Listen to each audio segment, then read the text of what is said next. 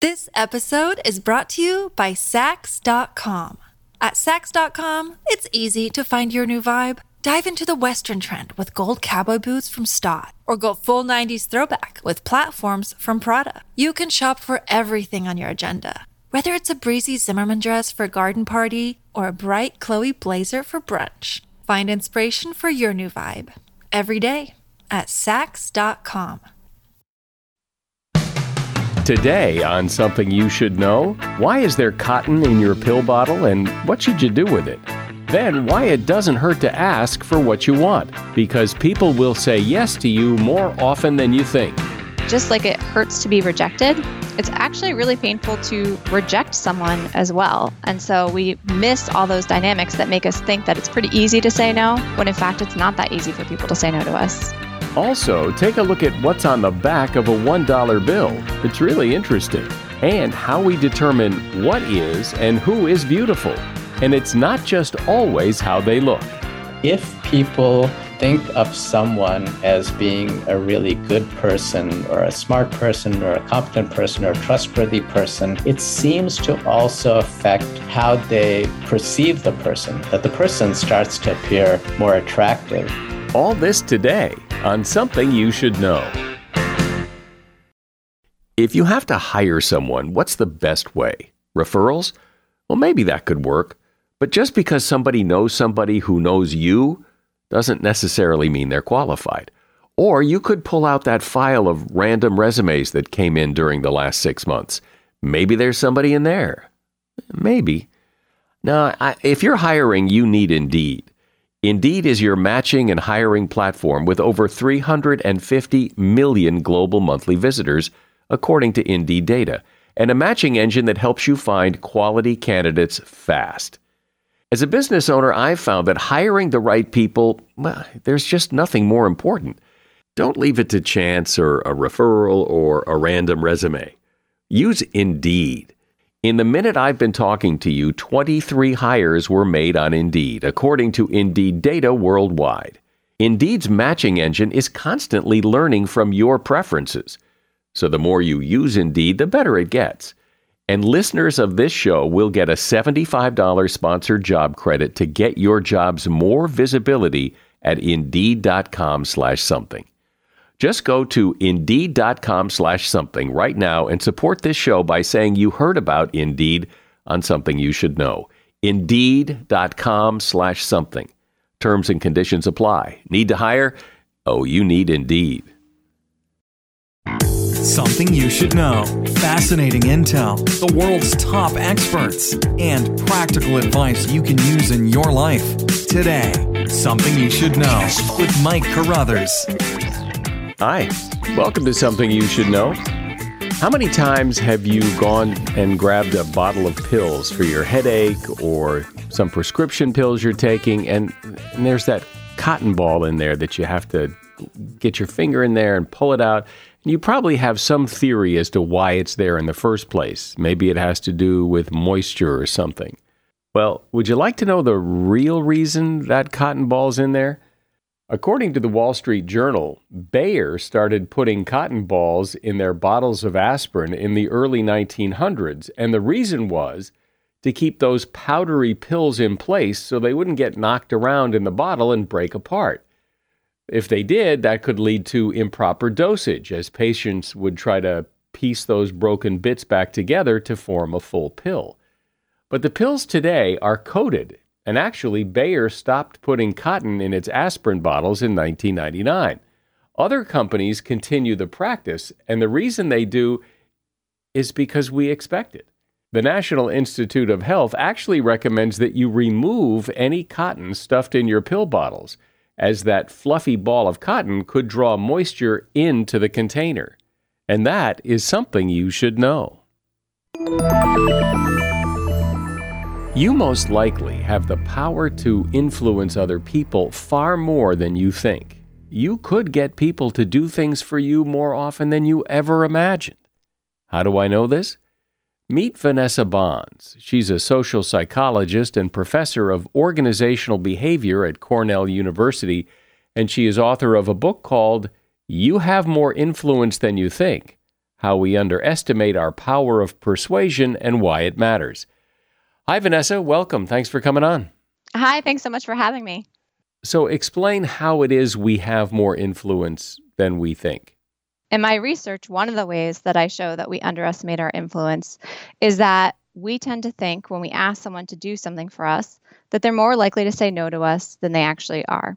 So, we've run a bunch of studies in my lab where we've basically sent participants out into the world to ask people for things. So, they'll ask, for example, for small favors like, Will you fill out a survey for me? Um, can I borrow your cell phone to make a call? Or they might ask for charitable donations. And before they go out and do this, we ask them, How many people do you think are going to agree to this request that you're about to make? Then they go out and do it. They actually test out their influence and find out that many more people, in fact, twice as many people as they imagined, actually do agree to do these things. And so they come back to the lab. They're completely sort of blown away by how much more influence they actually have than they imagined. And as you said, the question is, what do we do with that? So now we've just learned that people are more likely to agree to things than we might think. So, do we go out and ask all the time? I think on the one hand, it's kind of an empowering thing to know that now we should go out and if there's something, you know, like a favor or something that's going to make everybody feel good and sort of increase the bond in your relationship, like asking someone for help, where everyone gets to feel good once that person agrees, then yes, we should ask for things more often. Uh, on the flip side, one of the things we show in those studies is that one reason that people say yes more than we think is that it's actually really hard to say no to somebody who's standing in front of you asking for something. And so, with that sort of knowledge, we also might want to think twice about the things that we ask. So, there might be situations, for example, if I'm a boss asking someone to do something they may feel uncomfortable with, where we want to think twice about the things that we're asking for someone. So the takeaway is kind of twofold when we sort of recognize this influence. One, we want to use it more in certain situations because we have it and we should feel more confident and empowered to use it. But if we do have that influence, it also comes with a certain degree of responsibility. So we also want to think twice in certain situations and maybe hold back it from time to time. With great power com- comes great responsibility. That's exactly. I think that's from Spider Man. It is from Spider Man. that's right.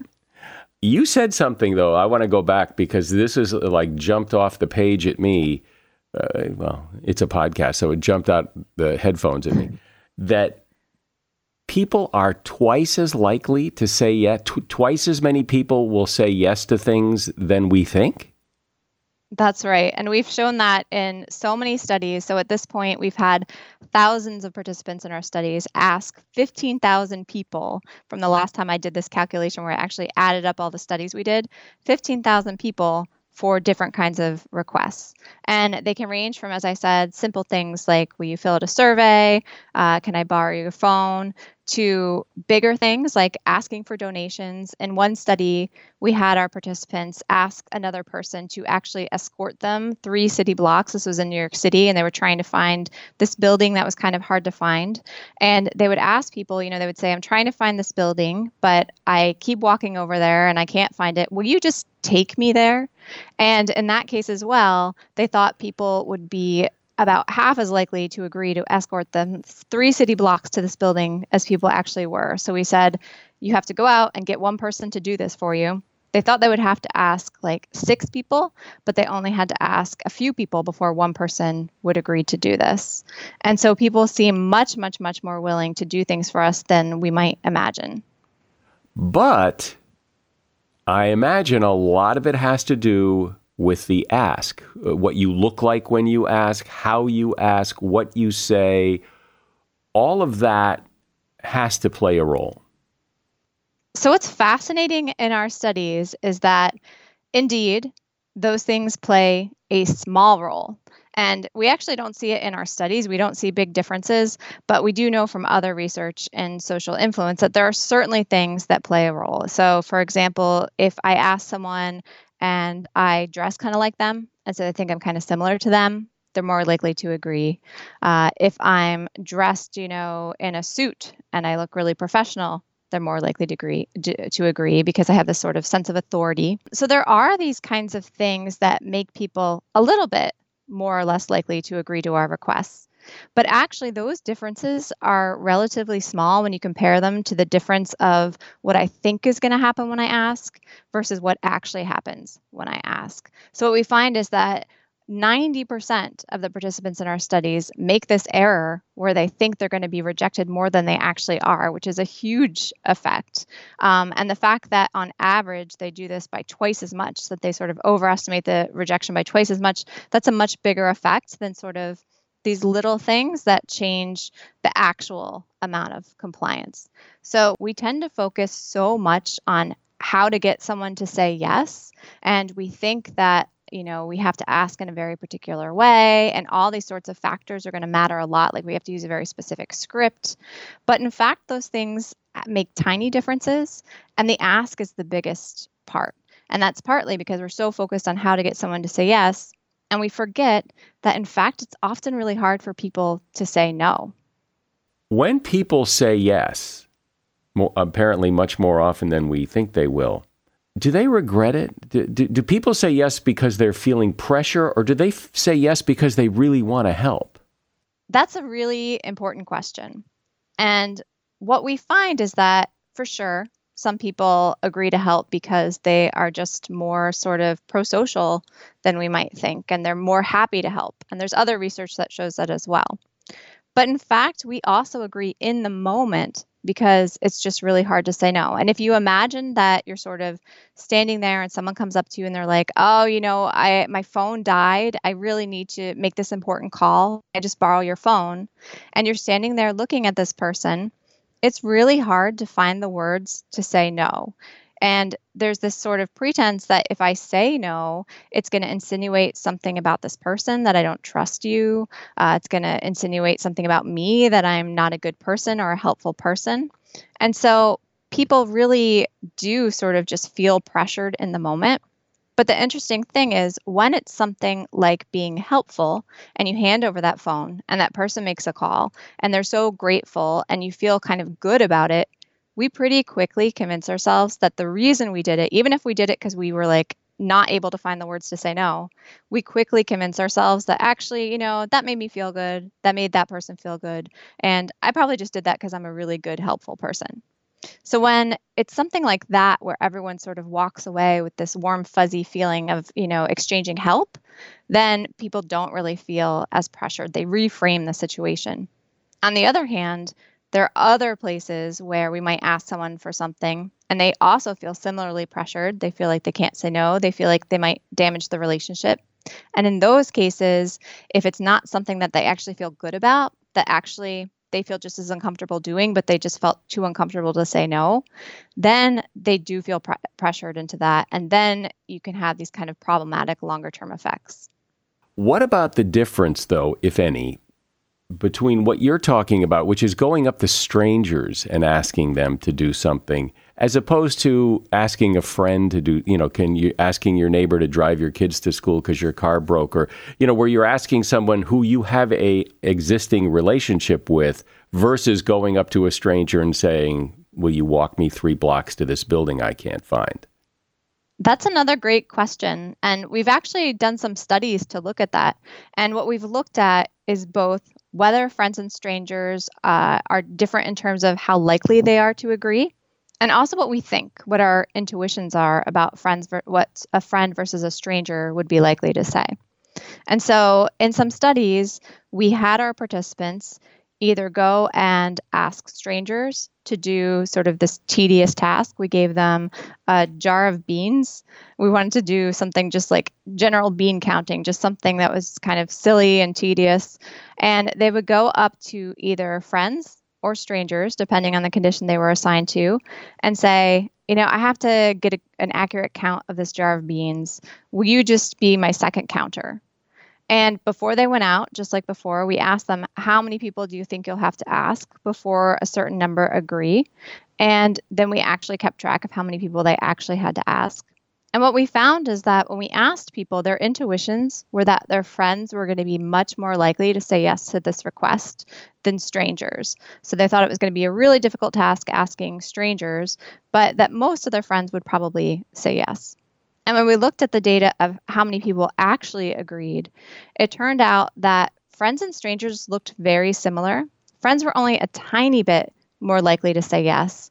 In fact, much, much, much less more likely to say yes uh, than our participants thought. So they thought there was going to be this huge difference, but it was a really tiny difference.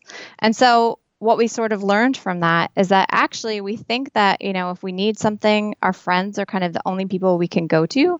But in fact in many cases strangers are also quite willing to do things for us. And that might be you know you might not be asking strangers obviously to pick up your kids or drive them somewhere or something that you know is more sensitive like that.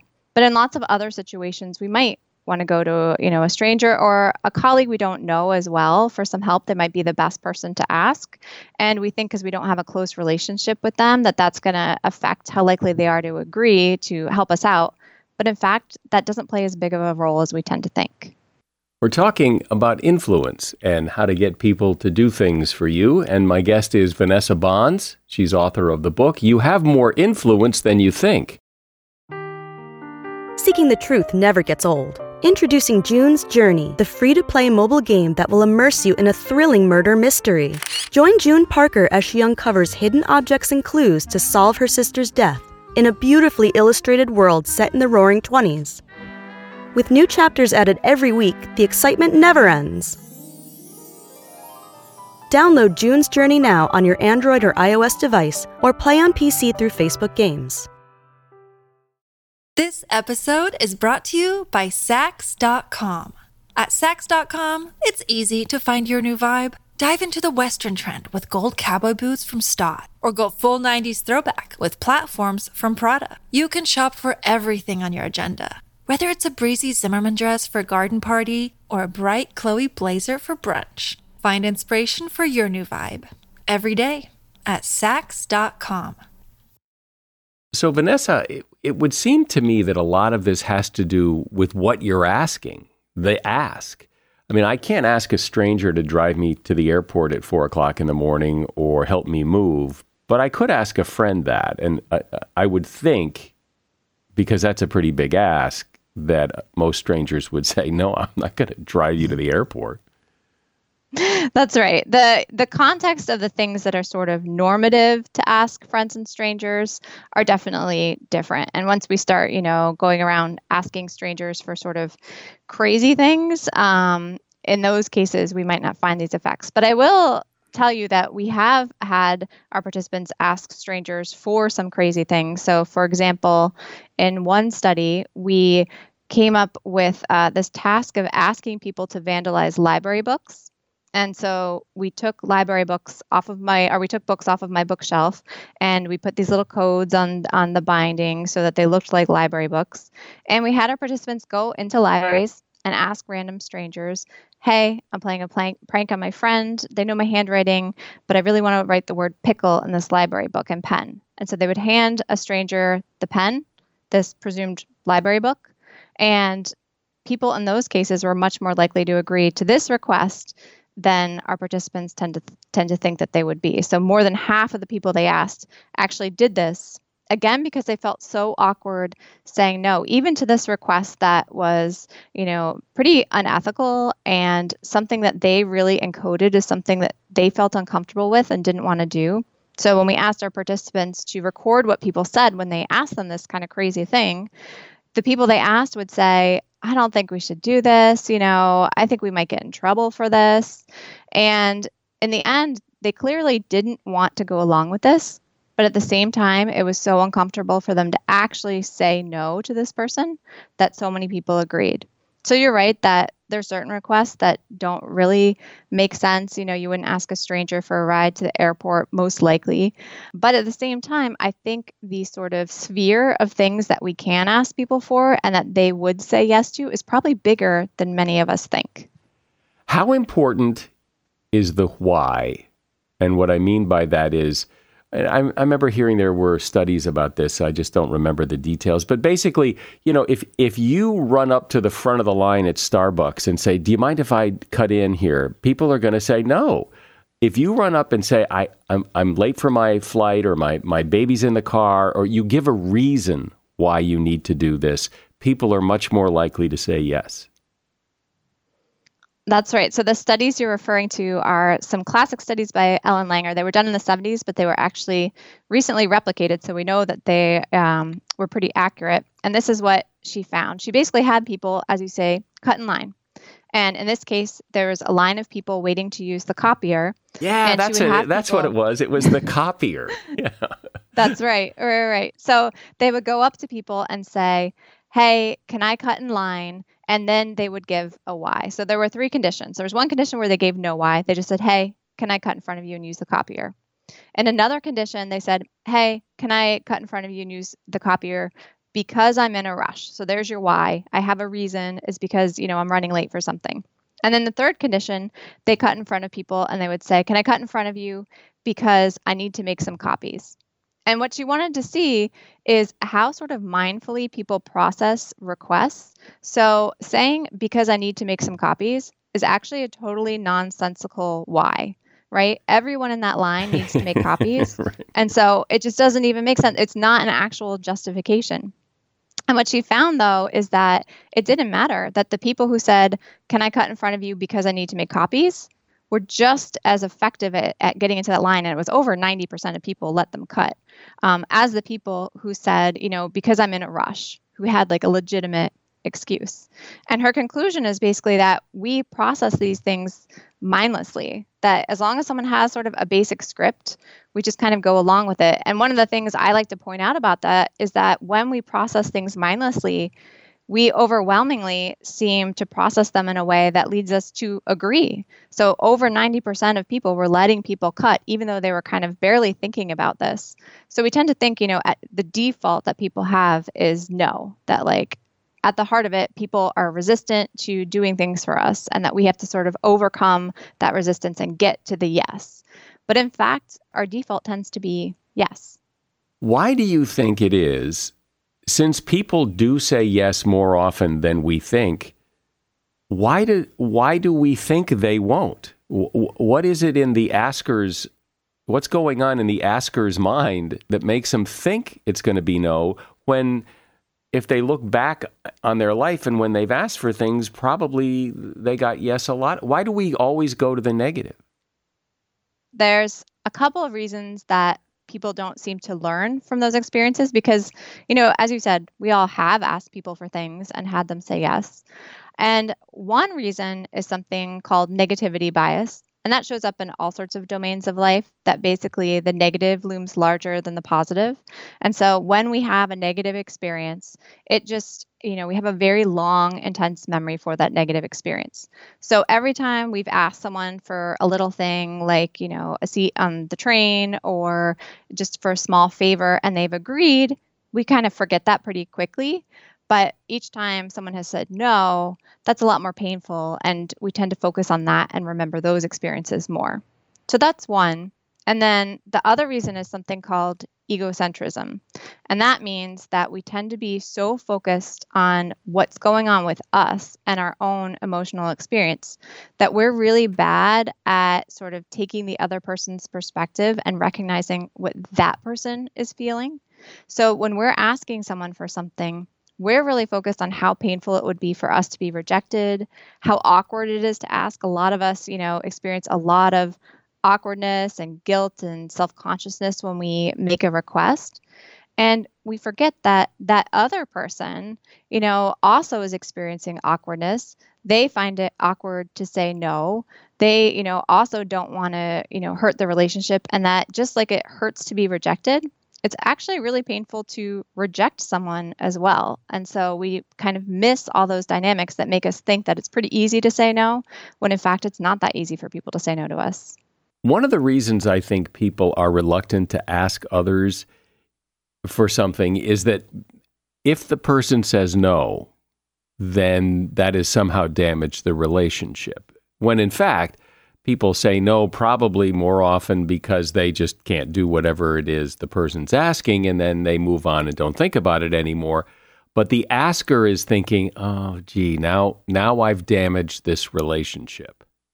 That's exactly right. We actually have research showing that as well that when people get a no when they ask for something they attribute that to something about themselves or the relationship. So, you know, they said no because, uh, you know, maybe they don't like me as much as I thought that they did, or maybe we're not as close as I thought that we were, or maybe this thing I'm asking for, there's something weird about it.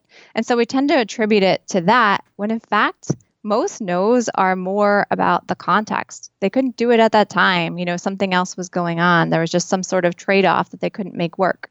And so when we ask people, once you get a no, what do you think if you ask this person something else? They would say, we find that people tend to think one no means future no's.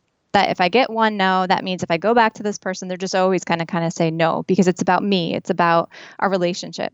When in fact, what we find is that when someone says no to us, they actually feel pretty bad about that to the point where it makes them more likely to say yes the next time that we ask them for something.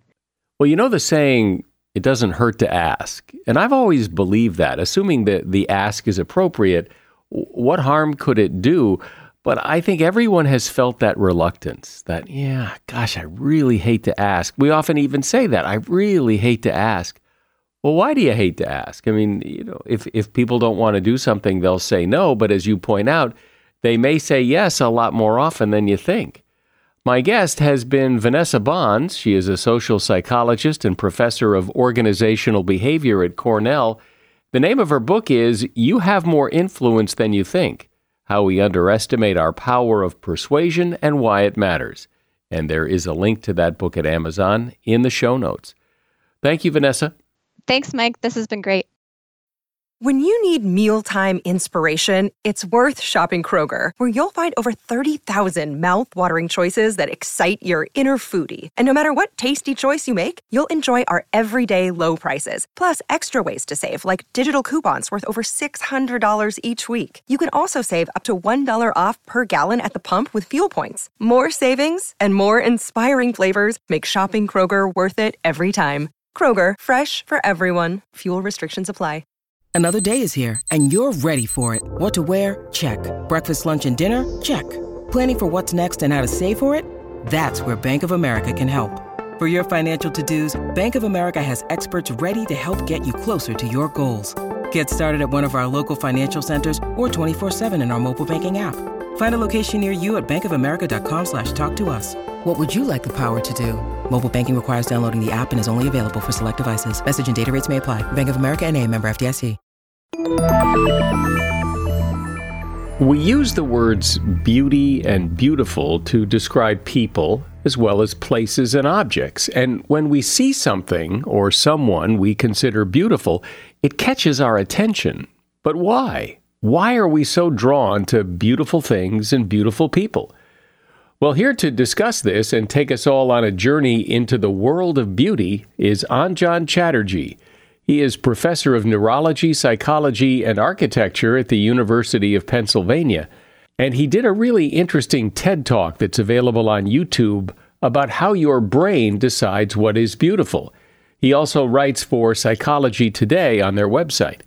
Hi, Anjan. Welcome to Something You Should Know. Thank you for inviting me, Mike. So, when I look at someone, or I look at a landscape, or I, I look at a smartphone and say, "Oh, it's so beautiful." What am I saying? What what what does that what does that mean for something to be beautiful? In each of those, there's probably something uh, slightly different going on. At the core of our experience of beauty tends to be pleasure. And pleasure is a device, you can think of it as an experience that allows us to approach things. So, very fundamental and elemental aspect of all mobile organisms is you approach something or you avoid something. And the question is as organisms get more and more complex to the point of humans, what are the kinds of things that drives an approach? And pleasure is one of those things. So let's take the example of faces. There are certain features that people have discovered that tends to make uh, the apprehension of faces beautiful. These tend to be faces that are broadly symmetric. If they're completely symmetric, which you can do digitally now, it gets a little weird. But in general, faces that are uh, are symmetric are regarded as more attractive. Uh, faces that are averaged. And this is a curious thing, which is if you take, say, 64 or 16 or 32 faces and you average them, you, you take their geometric mean. So you get a face that is the average of all of those features. Almost always, the averaged face looks more beautiful than any of the individual faces that contributed to this. And this is something that Galton at the end of the 19th century discovered completely serendipitously and has been uh, has been replicated many times. And then the final aspect of faces, we think, uh, and this is specifically for heterosexual norms, uh, the effects of estrogen, the kind of effects that estrogen has on women's faces, and the kinds of uh, effects that testosterone has on men's faces in terms of affecting features are also generally regarded as uh, as beautiful. And what are those features? For for estrogen, it tends to be for women with larger eyes, with narrower chins, fuller lips. Uh, for men, it tends to be the kind of classic Dick Tracy square jaw, heavier brow, you know, those kinds of features. Well, it's normal to talk about you know, people's beauty as it relates to their face, but there are a lot of things that go into the decision that this person is beautiful. It could also be, you know, the, the the way they're dressed, or are they really skinny, or are they very heavy, and all of that goes into the pot to determine if someone is beautiful, whether you realize it or not. I mean, all of that is going on in your assessment, right? Sure. You know, we also apprehend bodies the same way. You could also argue that uh, the way someone sounds, their voice uh, can be beautiful. Uh, you know, people who work in radio and podcasts uh, like you typically have very beautiful voices. Uh, and so all of these things are happening simultaneously.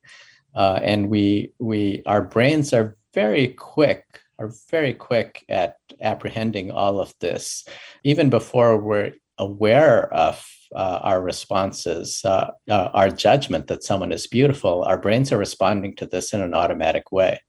But they're combining all of this information. And ultimately, this is all about mating and making babies, right? I mean, that's the, the purpose of all of this. That is the purpose when it comes to facial beauty and when it comes to facial beauty in physical beauty, particularly in young people, uh, which is what uh, there has been uh, most work on. If we're talking about places, for example, landscapes, it's a different story to be told. Uh, if we're talking about objects like artwork, it's a, it's also another different story to be told. So tell those stories. Is uh, well, maybe not tell the whole story, but but briefly, yeah. what's what's the point of that? What it, it, make the connection? Yeah. So the connection again for landscapes, the evolutionary argument is that the kind of landscapes that uh, provide both safety and nourishment are w- what we end up finding beautiful. Historically, this it has been argued that the way African savannas look. Uh, and there's a buzzword that academics use, a, a, phrase, prospect and refuge.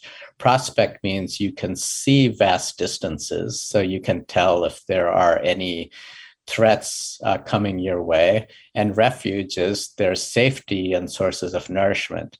And we tend to think of landscapes that meet those criteria as generally beautiful. This plays out a little bit in architecture as well. One thing we find is that natural kinds, natural objects like faces and landscapes, people tend to be fairly consistent in what they find uh, to be beautiful. But for artifacts, uh, so artifacts would be artworks or consumer products or even the built environment, uh, people are much more variable and uh, if I could just continue on this theme a little bit, uh, we have argued that our aesthetic experiences emerge out of a combination of the sensory properties of what we're looking at, uh, our emotional systems, And a third part of this triad has to do with our knowledge, our meaning, our personal experiences. Uh, and that's really where variability comes in.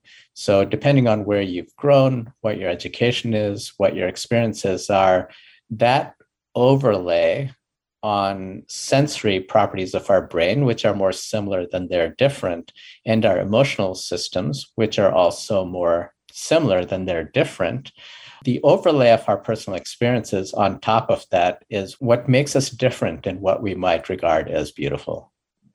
What about it seems that that all these kinds of beauty, people, landscapes, things, there's like a time li- like you could be married to the most beautiful spouse in the world. Mm-hmm. But after a while, you don't really notice it that much. If you have a beautiful view out your window, it's beautiful when you first move in, but after a while, yeah, it's just the view out the windows, and it, it, that that beauty works as as a means of attraction, but it wears off. Yeah, that's a fascinating question, uh, which is what's the the timeline of beauty? And you're absolutely right. It is initially attracts you, and then we habituate to it. Uh, you know, whatever is provoking that kind of beauty uh, often uh, starts to become the new normal. Uh, it is also the case with most examples of that kind of habituation. If you go away for a while uh, and then come back to it, it you again realize how uh, how beautiful it is, or it it's uh, you re-evoke those initial experiences. So, so the the purpose of beauty is really an attraction more than it is any kind of long lasting, pleasurable satisfaction. To a first approximation, initially there is this kind of attraction. Uh, what people will you think of a kind of automatic reaction followed by more of a deliberation so, certain kinds of beauty, let's take artwork, for example. People will return to the same artwork over and over that they quite like. Uh, and it is something that keeps, you know, keeps giving a certain kind of pleasure. Now, that's an example where you're not just staring at the same painting, you know, for hours on end. I think there is that kind of habituation that happens regardless. Why else is this important? You know, we, we do seem to, uh, at least with people anyway, we do seem to react. And there's, I know, been quite a bit of research about how uh, attractive people make more money and and they're treated better and they don't get traffic tickets and you know that that they're that that we treat beautiful people differently than we treat non-beautiful people. We've been very interested in this question, uh, and what are the consequences of exactly what you're pointing out that is sometimes referred to as the beauty is good stereotype. One thing that we have in our research been finding is that uh, there is the the opposite and unfortunate side of that. Uh, for example, people that have minor facial anomalies, so a scar or a developmental abnormality or a uh, or a birthmark, that uh, viewers when they're looking at faces like that, uh, without even realizing, have an implicit bias against uh, those faces that the people uh, with facial anomalies are less intelligent, less uh, less uh, competent, less hardworking, less trustworthy, and so on. So I think beauty does have an effect in our day to day lives. Uh, one of the things that we are trying to do is to highlight and make sure that people understand those kinds of biases uh, so that uh, just because that's your initial reaction, your initial response to a face of which you have no other information, it doesn't have to be your final response to them. And being aware of that as a first step ends up being important to be able to counteract that.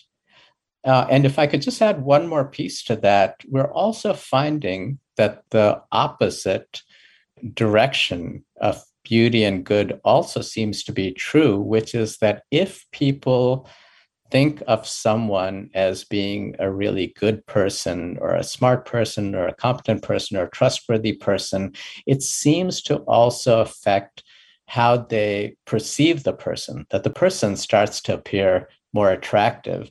And I think this is also an experience that many people have. You might meet someone for the first time, you don't know anything about them. You know, you have an initial reaction of how attractive you think they are. And as you get to know them, if you think they're a really good person, they start to look as if they're more attractive. Or if you find they're just not that pleasant to be around, they start to look less attractive. So, what's the big takeaway here, do you think?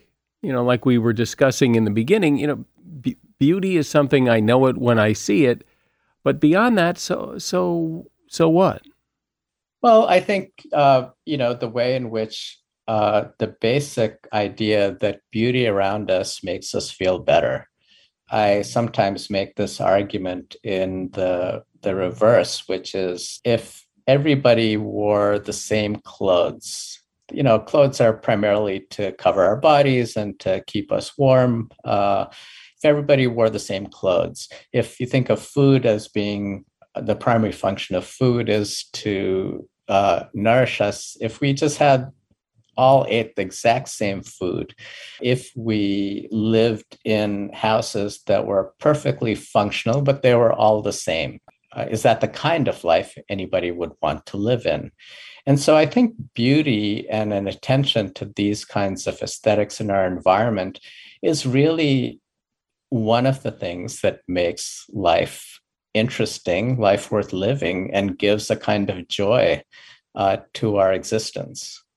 I have heard the advice for people who who are not classically beautiful, who are not drop dead gorgeous, that that what you should do is make the most of what you do have. That that it, with the clothes you wear and with your hair and your makeup, whatever things you do have that you can make the most of, that will move you down the, or up the beauty scale.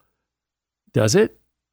Probably. Uh, I mean, to the extent that uh, cosmetics, for example, are often designed to enhance those features that I was talking about. So, eye makeup often is to highlight the eyes and make the eyes look bigger. Lipstick is, this is for women, lipstick is often used to uh, uh, to to enhance the the contrast and uh, and make the lips more prominent.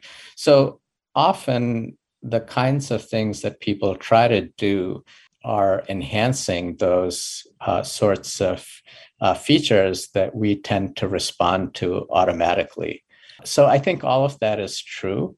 Uh, as I was saying, that being a good person makes you over time appear more attractive to other people. That's also something you can do. Uh, you know but at the same at the same time it's it would be like uh, i love watching basketball for example I'm five nine. There's no way. I'm pretty athletic. I was decent track and field person, but there's no way I could ever be a fantastic basketball player. There's just certain physical limitations, and I think the same thing is true with this kind of beauty, which is there are things you can do to get better, uh, but an average looking person is never going to be a supermodel. Uh, and we all come into our lives with a set of limitations, and that is one of them. Well, we often see because we notice when it's not the case. Like if if some gorgeous person is with somebody who is looks to be out of their league, like there's mm-hmm. no way that that we do seem to find people that that tend to be in our league. That we find them is it that we find them attractive or we just look we tend to not look outside our league? So your observation is exactly right. Uh, there are some differences. So when, again, these are all heterosexual norms. Uh, when women uh, or when men are asked about who they find attractive, they put physical attractiveness often at the top of their list of what they find attractive uh, or what they're looking for in a partner. For women, and this has been shown across uh, several cultures, attractiveness is certainly important. Physical attractiveness is certainly important, but it's not necessarily the top of uh, the scale. Uh, so it might be power, it might be wealth, it might be the ability to provide resources. Uh, tends to tends to uh, you know tends to predominate and so my guess is the examples you give when sometimes we think a person is not in the same league physically it's more often that the woman is very beautiful and the man is physically not as beautiful would be my guess i don't have empirical yeah, data right. for that but right. i think that's probably true uh, but shy of that, I think people kind of find their own level. And so your general observation, I suspect, is true, is that people pretty much sort themselves out in, in how they interact and, and pair up with each other. Well, it's interesting to get your insight into this because we think we know what's beautiful and what goes into our decision of what's beautiful, but there's a lot going on under the surface, as you point out, that, you know, how good we think a person is can make them more or less attractive. It's, it's really interesting. Anjan Chatterjee has been my guest. He is a professor of neurology, psychology, and architecture at the University of Pennsylvania. And he has a TED talk that you can see on YouTube about how your brain decides what's beautiful. There's a link to that TED talk in the show notes. Have you ever looked closely at the back of a dollar bill? It tells a really remarkable story. If you have one, pull it out and take a look. The circle, that circle on the right hand side, that circle appears every time the president speaks as the presidential seal. You'll also see that at every national cemetery and on most monuments to U.S. heroes. The bald eagle was selected as a symbol of victory, strength, and intelligence. In his beak, the E pluribus unum banner means from many, one. He holds in his talons an olive branch on one side that he gazes on, and arrows on the other. This is to signify that he wants peace, but he's not afraid to fight to preserve peace. Interestingly, the number 13 is prominent in many ways on the dollar bill. There are 13 stars above the eagle's head for the 13 original colonies. 13 stripes on the flag, 13 steps on the pyramid in the left circle, 13 bars on the shield, 13 leaves on the olive branch, 13 arrows, 13 fruits, and there are 13 letters in E pluribus unum. And that is something you should know. We can always use your help in spreading the word about this podcast. You know, word of mouth advertising is the best. That means the words have to come out of your mouth and tell someone else that you know or a couple of people you know about this podcast. I'm Mike Carruthers. Thanks for listening today to Something You Should Know. The Bigger Pockets portfolio of podcasts are worthy of your investment. We're having a real conversation as real real estate investors. New episodes available every day. It's important to buy where it makes money and not necessarily where you want to travel to. Bigger Pockets, On the Market, Rookie Real Estate, or Money Podcast. The purpose of flipping is to create more cash so then you can reinvest into other types of properties. The Bigger Pockets Podcast on YouTube or wherever you listen.